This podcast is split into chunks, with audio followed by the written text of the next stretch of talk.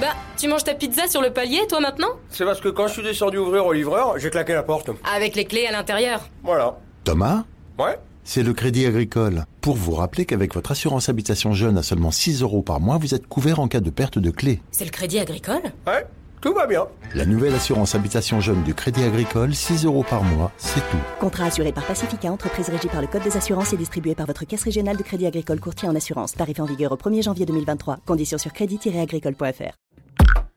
Genside présente.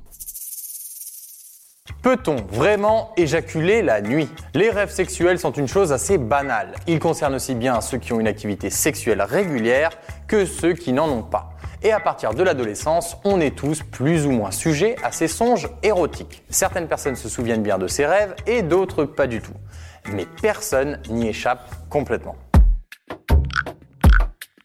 Mais certains rêves sexuels vont plus ou moins loin que de simples pensées. Et ils sont si intenses qu'ils peuvent même provoquer une éjaculation. Oui, une vraie comme dans un rapport sexuel ou lors d'une masturbation, mais sans la moindre stimulation physique externe. Ce n'est pas automatique, mais ça peut arriver à tout le monde. Mais ça peut aussi ne jamais t'arriver, il n'y a pas de règle à ce niveau-là. Le seul problème, c'est que comme ça ne se contrôle pas, bah tu ne peux donc pas prévoir où et quand ça peut t'arriver.